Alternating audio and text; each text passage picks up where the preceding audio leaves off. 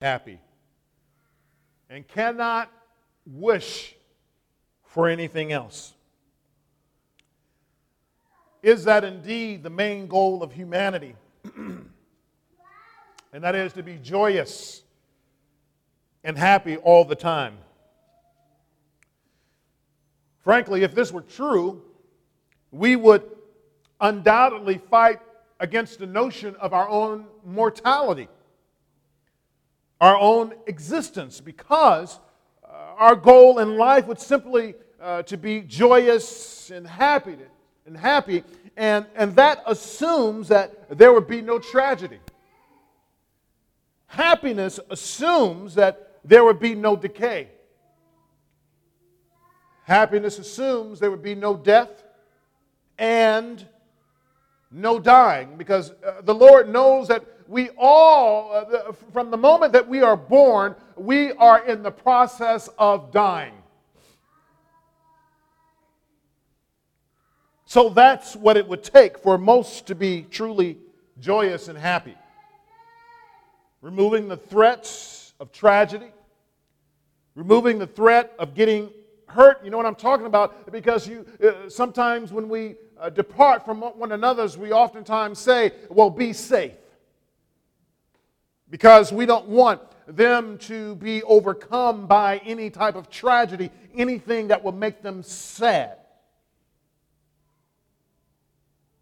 Not want any type of destitution to come upon us either. We want to be healthy and wealthy and live long and prosper. Therefore, we take vitamins, don't we? We exercise. We try to sleep well.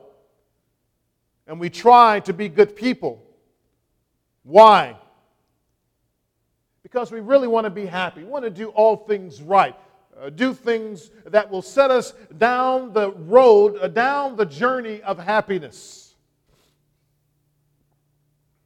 But there is a lasting joy which Jesus says should be the part uh, of life for anyone that abides in His presence, and His presence abides in them.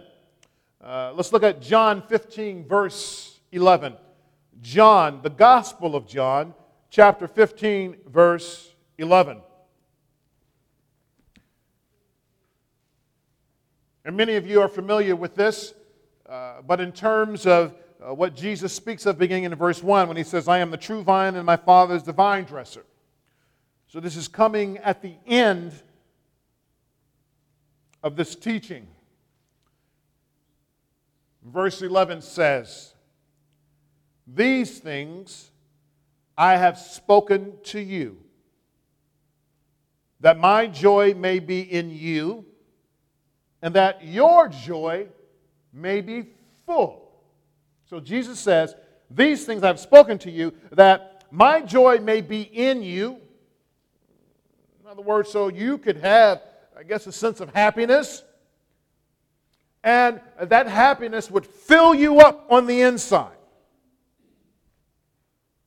So, what is joy?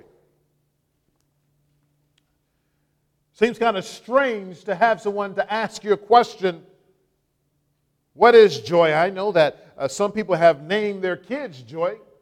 When I was a kid, they named them J O Y, Joy.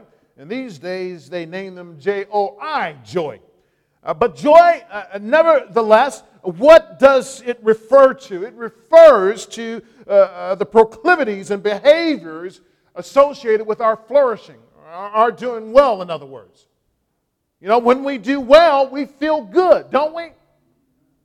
when things are going our way, when we are firing on all cylinders, we have joy in our life. But in the New Testament, it focuses on two areas of joy. One is called kara, and the other is makarios. Two areas of joy or rejoicing, or some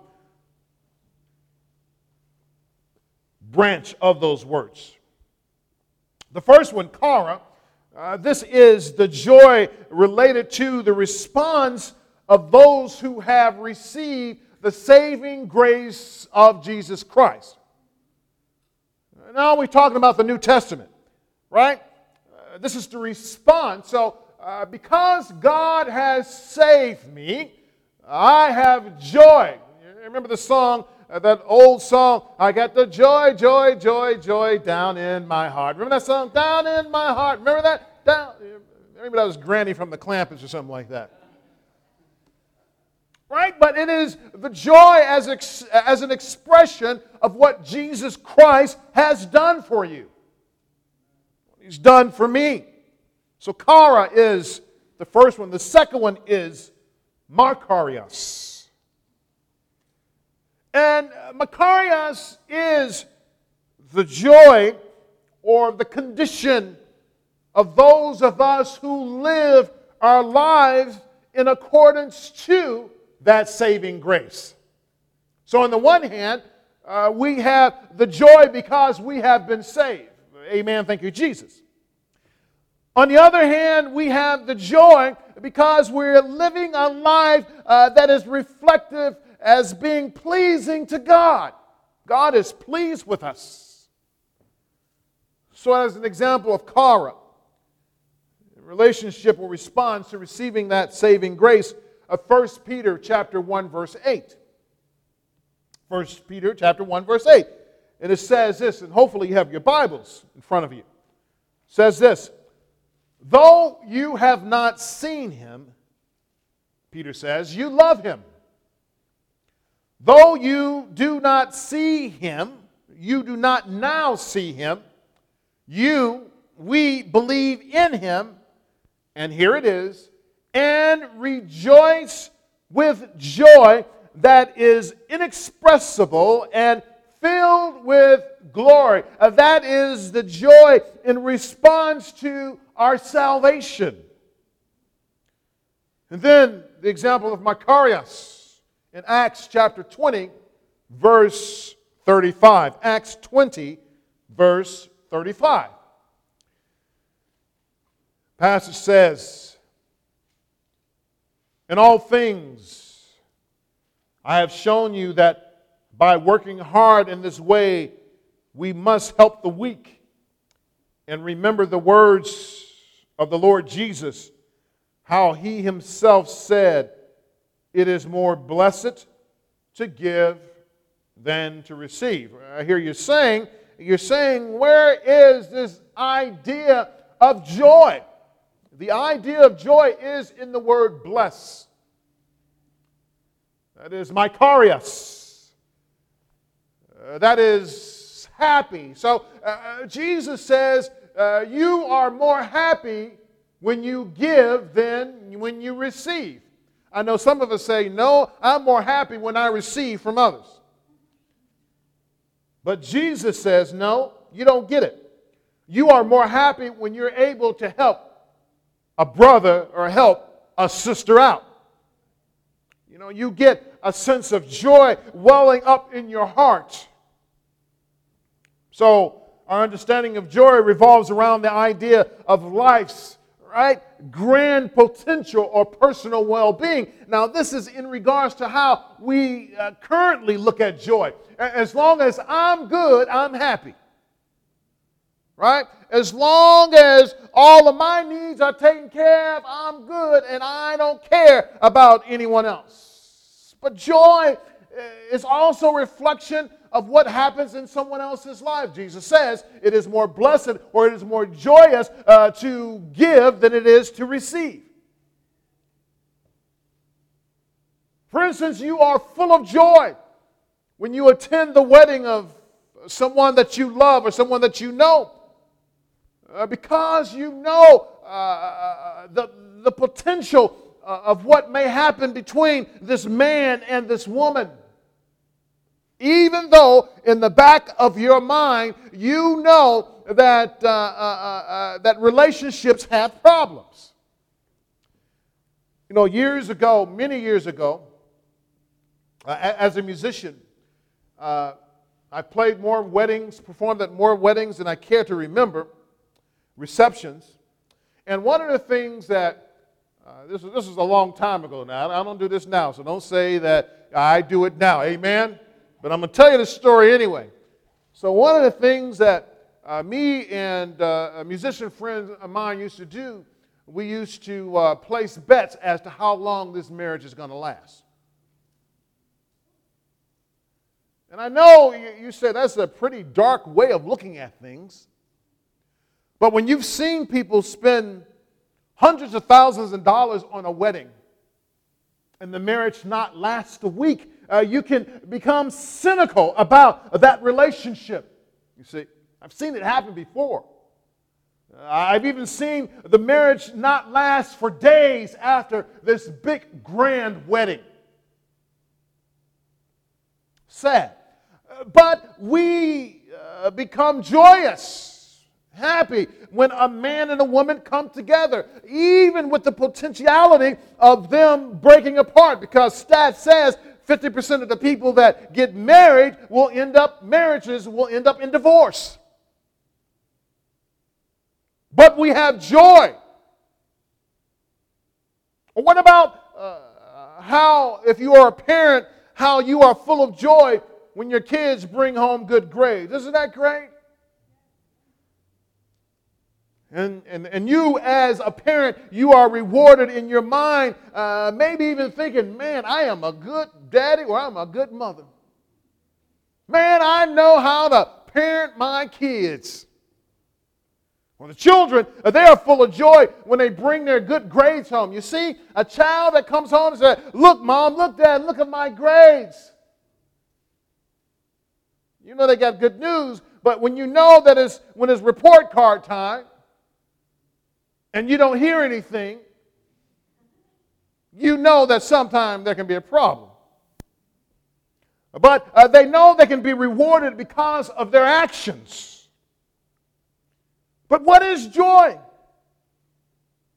Another definition tells us that joy is the emotion of great delight or happiness caused by something exceptionally good or satisfying. Again, something good happens, we're happy. But the converse is, is also true as well. If something good happens, we're happy. Amen? But if something bad happens, what? We're not as happy, or come on, you're sad right?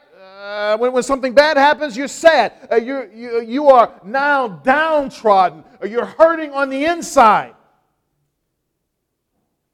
But the question is if we're talking about a joy that comes from the Lord, uh, is the joy that God gives us, is it wishy washy like that? You see, uh, if God is eternal, if God is all powerful, if God uh, really has our best interests in mind, then why would He be so flimsy on the joy that He gives us? God's joy is consistent. The joy of the Lord is concrete, does not move. Now, one thing we have always thought is that some people are more prone to mood swings than others. One reason is because sometimes folks are unable to handle their own impulse control. Some people lack joy because of a traumatic situation that occurred in their life, which prevents them from experiencing the fullness of joy indicative of a follower of Jesus Christ. They just can't make it over the hump because of what has happened to them. And because this thing has happened to them, they struggle and they have a hard time experiencing the true joy of Jesus Christ. Now, there is a link between the joy of Jesus that he places in us and our complete joy. Because, again, John 15 11, uh, Jesus says what? He says, These things I have spoken to you, that my joy may be in where? You, and that your joy may be what? Right? So that tells us if the joy of Christ is in us, we should have full what? Uh, let's try it again. If the joy of Christ is in us, our joy should be full. So if you walk in the house of the Lord and you call yourself a believer, you should be full of the joy of the Lord. Now, I know it's hard sometimes because we look at our circumstances and our situations, uh, but that does not impact the joy that Jesus gives you. What does it mean to have the joy of Jesus in us? First, consider the fact that the joy of Christ being on the inside of us, it is almost unimaginable had Jesus not said it in the first place. So, how can we do it? A Jesus' joy, it is different, right? Uh, we must admit, it's different from that fragile joy that we experience every day. Because you know, again, some of you uh, know that you are the ones that's wishy washy and not the joy of Jesus Christ. It is us. With Jesus being God, there's a certain eternality. Again, solidness or affirming presence of joy that indicates that you are a follower of Christ. So, what does it elicit in our hearts and minds to consider the fact that Jesus gives his joy? That's important, really important piece, because if he places his joy on the inside of us, then once in, on, underneath the earth has the remote chance of taking your joy away from you. Brothers and sisters, if Jesus gives you joy, nothing can take your joy from you. Let's try that again now. I don't think that some of you uh, are into that or believe that. Uh, and I'll say it again. If Jesus places his joy in you, nothing can take that joy away from you.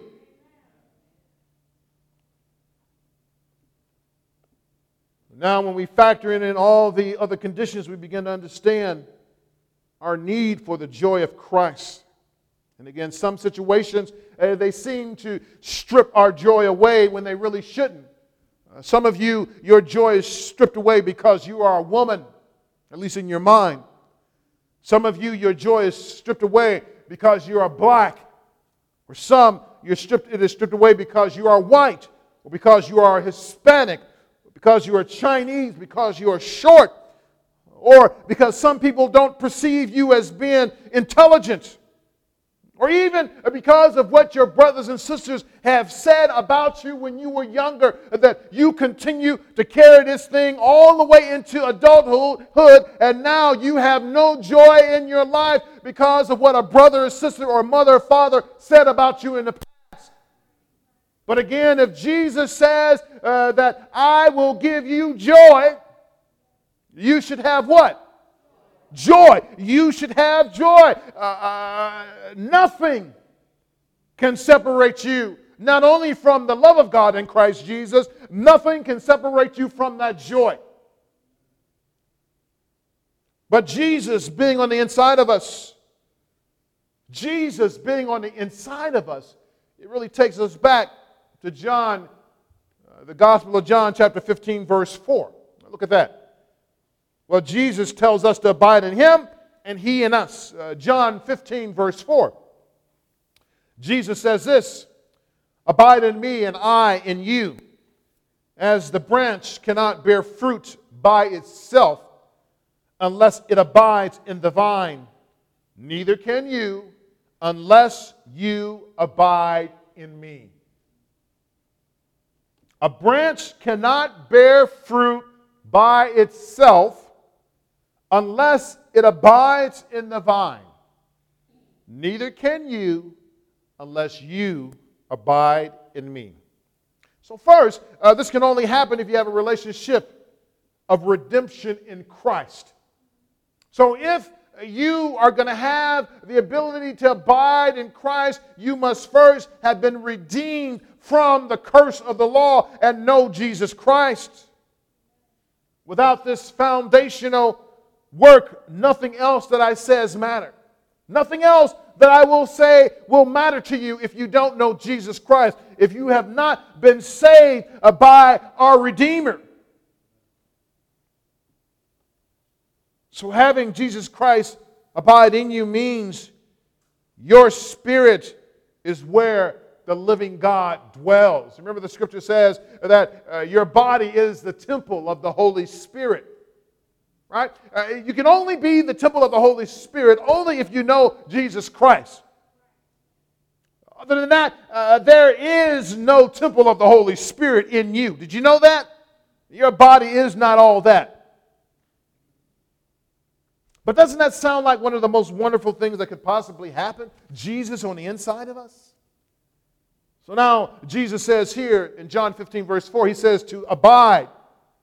Right? This is a right now, an ongoing intimate relationship with Christ that maintains its potency or its power over time. So uh, the presence or the abiding or, uh, uh of Jesus Christ inside of you, that it never diminishes. Doesn't diminish with circumstances. Guess what? It doesn't diminish with your emotions. I don't care what happened to you at job at the job this week, amen. I don't care who talked about you, amen. I don't care how much money you think you need to make on your job or what happened with your relationship. Uh, the one thing that you can count on, the one joy that you know that you have, is because Jesus Christ has saved you. Now, I'm not saying that emotions are wrong, because they're not. But they can obstruct the guiding force of the Spirit if our decision making and relationships are uh, moving against the Holy Spirit. So, some emotions can have devastating consequences, and some emotions are out of place. And I tell you, if you happen to be of the emotional type where you do not allow the Spirit of God to guide you, then you need to get it together today and get it together soon. Because face it, all of us can be emotional, can't we? All of us. Imagine what would happen if everyone in this room today decided to act on their emotions. Think about it. Now you say, well, I'm just, you know, because I'm going to be honest. Uh, men, we know this to be true. Ladies, you know this to be true. I'm just emotional today. Right? Okay. All right. I get it. So if you're just emotional today, let me just be emotional today. Let's see how that works out. You see? Uh, and then you get a bunch of us emotional folks uh, uh, in the room together, like on your job. Now imagine, you know, sometimes on your job is already kind of jacked up, right? Or sometimes in your classroom is already kind of jacked up. Now imagine that if everybody did what they wanted to do because they were feeling like this and they weren't feeling like that. What if you walked into a classroom, if you're a student, and your teacher decided to give you an F for the rest of the semester just because they felt like it? See, something in us uh, that uh, there must be uh, some type of control. Uh, but for us, it's not just about a control, it's about the spirit that lives inside of us. The abiding presence of the Lord means that it's happening right now, today. When you hear my voice, it's happening now. It means that the abiding presence of Christ, that it will happen tomorrow. It means that we should always be connected with the one who loves us so much. But as with all relationships, it is one that must be nurtured and it must mature over time. This is something that we addressed uh, somewhat last time when we considered the Sabbath and the necessity of rest and engagement with God at that time. But Today, we're only considering our relationship with the Lord and what it means to abide in Him and Him abiding in us, and mainly the results of it as well. So now, the purpose of this abiding is found in John 15, verse 11. Right? The purpose of abiding, right, that these things I have spoken to you, that, uh, that my joy may be in you. So when you abide in Christ, you're going to get joy.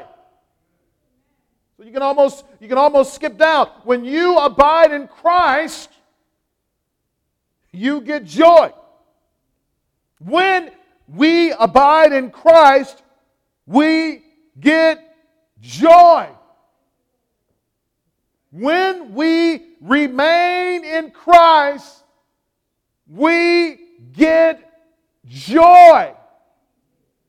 Regardless of our circumstances, because we can reflect upon the time that God has saved us. We can reflect upon the time uh, that knowing that I don't have to worry about hell anymore. We can thank God that I'm no longer hell bound. I don't know about you, but uh, when I was in high school, uh, I didn't get in trouble uh, too much in high school. One, once I got in trouble in high school, one time in high school, and I remember uh, the day that uh, our disciplinarian in the high school, that I was sent down to the disciplinarian's office. You know, I said some things I shouldn't have said to a teacher because the teacher didn't know what they were doing. I remember the discussion to this day because the discussion was about the circle of fourths and the circle of fifths, right? So he told me to be quiet. I said, You don't know what you're talking about? I said, You are teaching these students wrong. And this person, they were a substitute teacher. They didn't have a clue. They should have, but they didn't have a clue. He told me to shut up and said, No, you don't know what you're talking about. You don't know what you're talking about. I said, Because if you do this, circle of fourths this way, circle of fifths this way, and you end up with key signatures and so forth, he says, That's not the way it goes. I say, Yes, it is. It makes, makes sense to me. If you're a musician, you know what I'm talking about. Everybody else, I go look it up in the music dictionary sometime later. Uh, but anyway, I was sent down to the disciplinarian's office. And I, as I was going down there, I was dragging my feet. And I was just in my mind, I'm on my way to a hellhole. Because I figured that I was hell bound and there was no way of getting out of this. So I finally made it to the disciplinarian's office. And he told me, he says, okay, in these days, uh, it was, you know, uh, children, capital punishment was, you know, part of the deal for going to school. And some, well, I shouldn't say that because it'll be recorded. Somebody uses it against me one day, so I'm not going to say what I really think about how some kids need to have capital punishment because that's not right today. Amen? Amen. So he tells me, I get down to the uh, disciplinarian's office. I remember his name too. Uh, he's probably long gone now. His name is Mr. Kimbrough, right? So he says, "Okay, Spencer." He knew he already knew my name, not because I got in trouble, but because you know a lot of people knew me in the school right? So he says, okay, turn around, bend over, grab your ankles. I said, nope, it's not happening today. He says, what? He says, uh, every time you try to talk your way out of this, it gets worse. He said, I wasn't going to give you one, right? He had a board down there about this wide, uh, this long, right? It was about that wide, and it was called, go figure, right? The Board of Education, right? so he says, okay, now you get two. I said, no, not happening today. Okay, so that's three, Spencer. He said, if you keep on, you're going to end up suspended. I said, you ain't suspended. Know, well, what do I know, right? You know, I said, you're not suspending me over something circle of fourths and circle of fifths, right? It makes no sense. Guess what? can you believe I got suspended? I tell you, authority, I don't know sometimes, they don't know what they're doing. So not only did I have to get suspended, and God bless his soul, but I had to, this time when I went back to school after a day or so, I had to bring my father to school. And so you ought to understand my life as a high schooler. It's like, you know, I, I love my parents and all the other stuff, but it's like high school was my domain. And my parents, you know, you know, uh, as long as I, you know, brung an offering to them of good grades, they were happy. Just, y'all, don't come to school.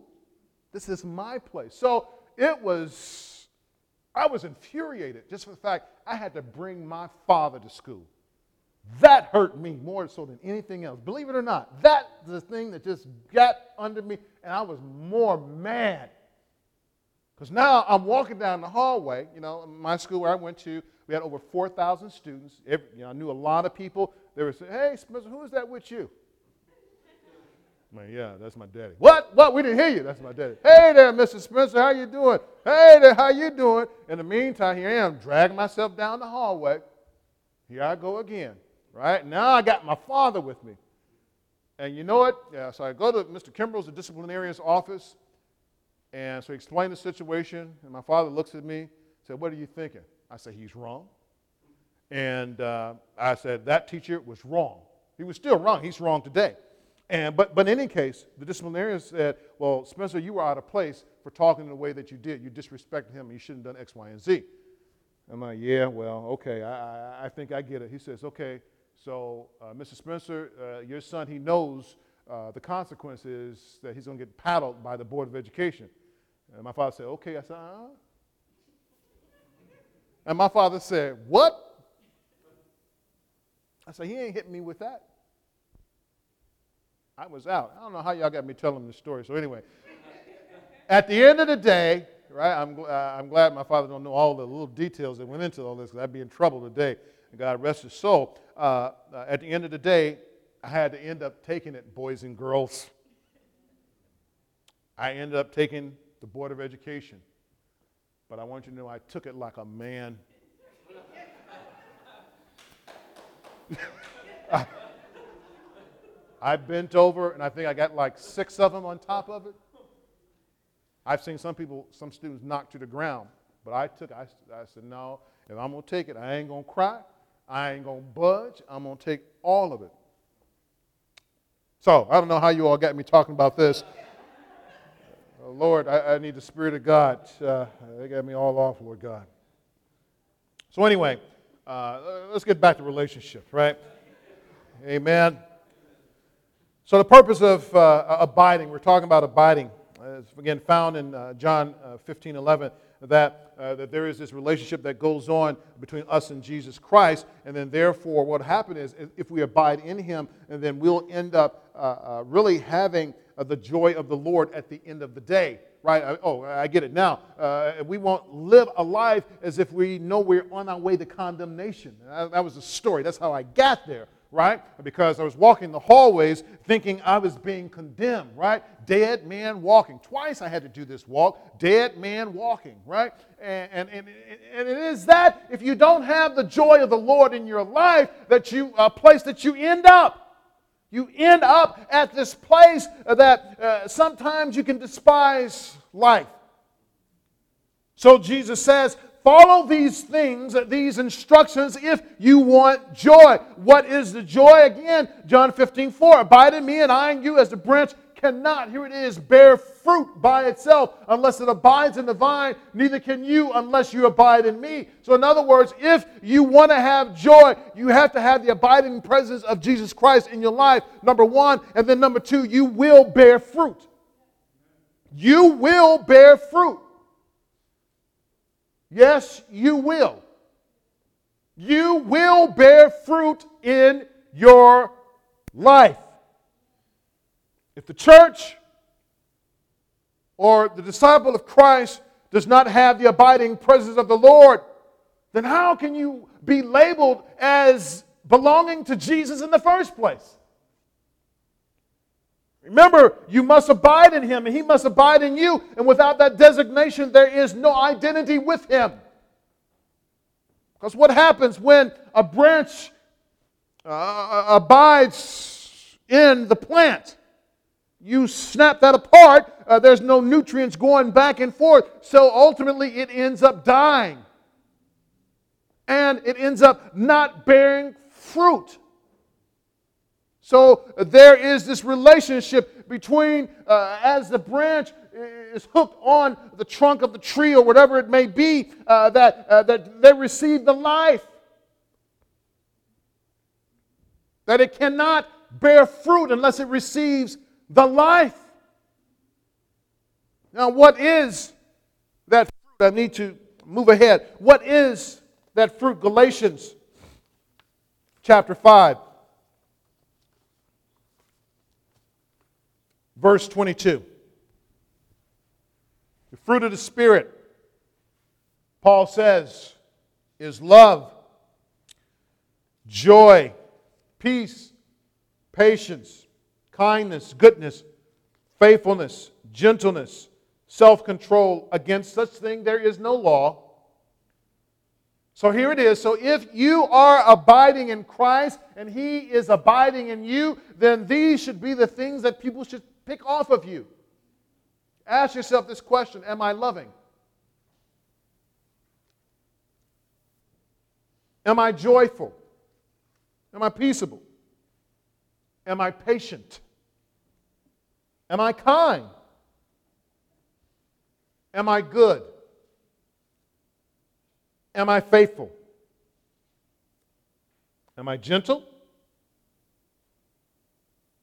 And do I have any self control? Do I need to go over that list again? But then he, Paul asks these last few words at the end of verse 23 against such thing there is no law. So, what he's saying is that when you operate out of the fruit of the Spirit, you are not condemned by the law of Moses. On the other hand, if you do operate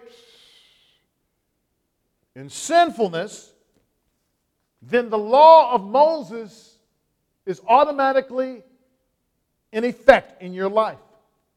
Why? Because you are operating in the flesh. Galatians 5 19 and 20. And here is a case in which these are the works of the flesh, and people are operating outside of the Spirit. What are they? Beginning in verse 19, now the works of the flesh are evident. They're obvious. He says, uh, Paul says, this is the work of the flesh, and it is obvious. You can see it uh, with your open eyes. What are they? How are they obvious? What are they? Sexual immorality. He lists that first. Impurity, sensuality, idolatry. These are, these are obvious. Sorcery, enmity or hatred, strife, jealousy, fits of anger. Fits of anger?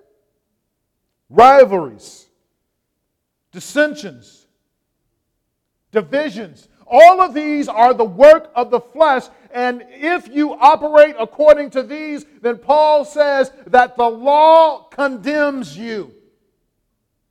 Paul says this because he says the works uh, uh, of the Spirit or the fruit of the Spirit, that there is no law against that. You got it? Uh, but uh, the works of the flesh, that there is a law against that, and you are walking and living in condemnation if this is the way that you live your life, if we live our lives this way. So, if we want to have joy, we need to have the fruit of the Spirit hanging all, all off of us. Kindness to ourselves? No. And how we relate to other people. Goodness and how we relate to ourselves? No. And how we relate to other people. Self control and how we relate to other folks. Jesus says, John 15, 11, These things I have spoken to you, that my joy may be in you, and that your joy may be full. When you have the fruit of the Spirit hanging off of you, you will have the joy of the Lord.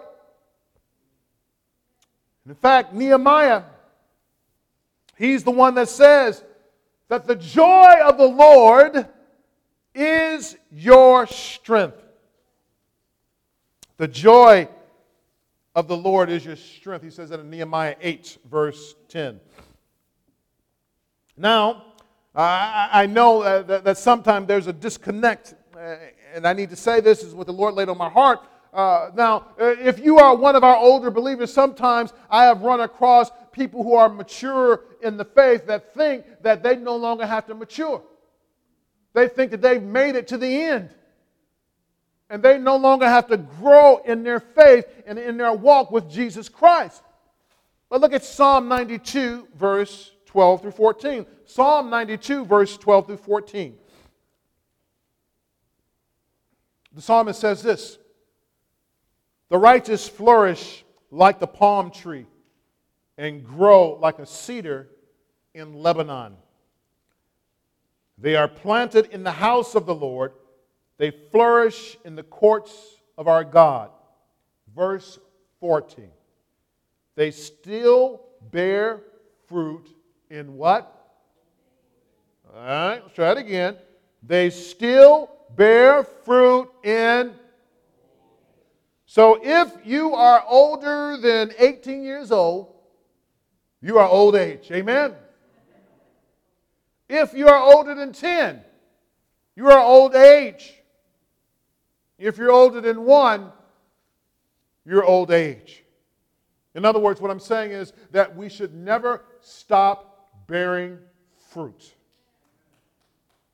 So no one can use excuse that they're too old, or to this, or to that to bear fruit. Uh, because God has designed us uh, to continuously bear fruit until He takes us home.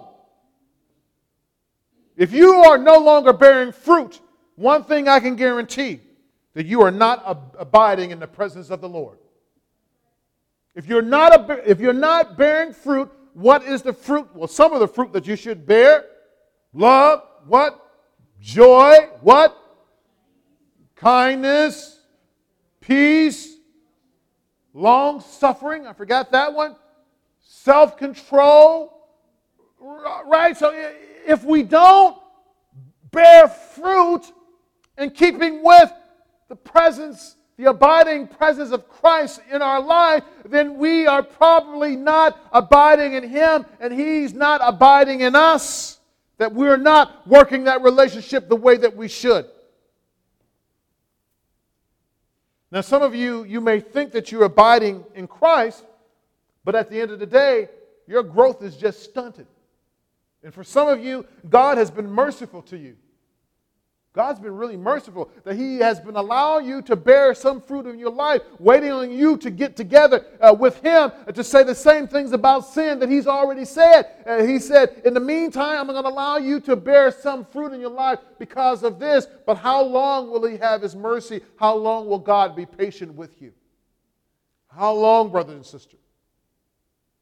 Jesus says that if you want His joy in you, you want to be full of joy? Allow Him to abide in you. And you abide in the Lord. Because for us, as followers, disciples of Jesus Christ, we should have joy, and our joy should be full. Let's pray.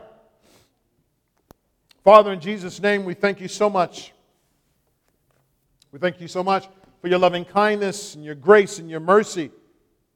And just a reminder about your abiding presence and how much we need your abiding presence in our life, Lord. And we ask you today to fill us with your joy, unimaginable, unthinkable. Fill us to the rim with your presence. Lord God, forgive us for doing and acting in ways that are contrary to the joy uh, that you want to give us. Thank you, Lord God. Father, we love you today and we just want to thank you for all the things that you're doing in us. And we thank you for the joy, realizing that the joy of the Lord is our strength. And we li- leave this place today satisfied and full of your presence, Lord. Have your way in our midst today. Is there anyone in this place today that does not know Christ? We would like to lead you to him. You do not have a saving knowledge of Jesus Christ because he's the only one that can redeem you from the clutches, uh, the consequences of sin. But more so than anything else, Jesus wants you. He wants you to be in relationship with you uh, He wants you to be in relationship with Him. Is there anyone in this place today you say, Yes, I want to give my life to Christ? Lift your hand in the air. We want to pray with you. Is there one in here today? You want to give your life to Christ? Is there one? Is there one in this place today? Is there one? So, Father, again, we thank you so much We thank you for your abiding presence. We thank you for the joy that you have given us, Lord. And I pray that we will walk this week fully convinced that your abiding presence is with us. Lord, teach us how to please you from day to day. Now, Father, may the words of our mouth and the meditation of our hearts be acceptable in your sight. O Lord, our rock and our Redeemer. In Jesus' name we pray. Amen.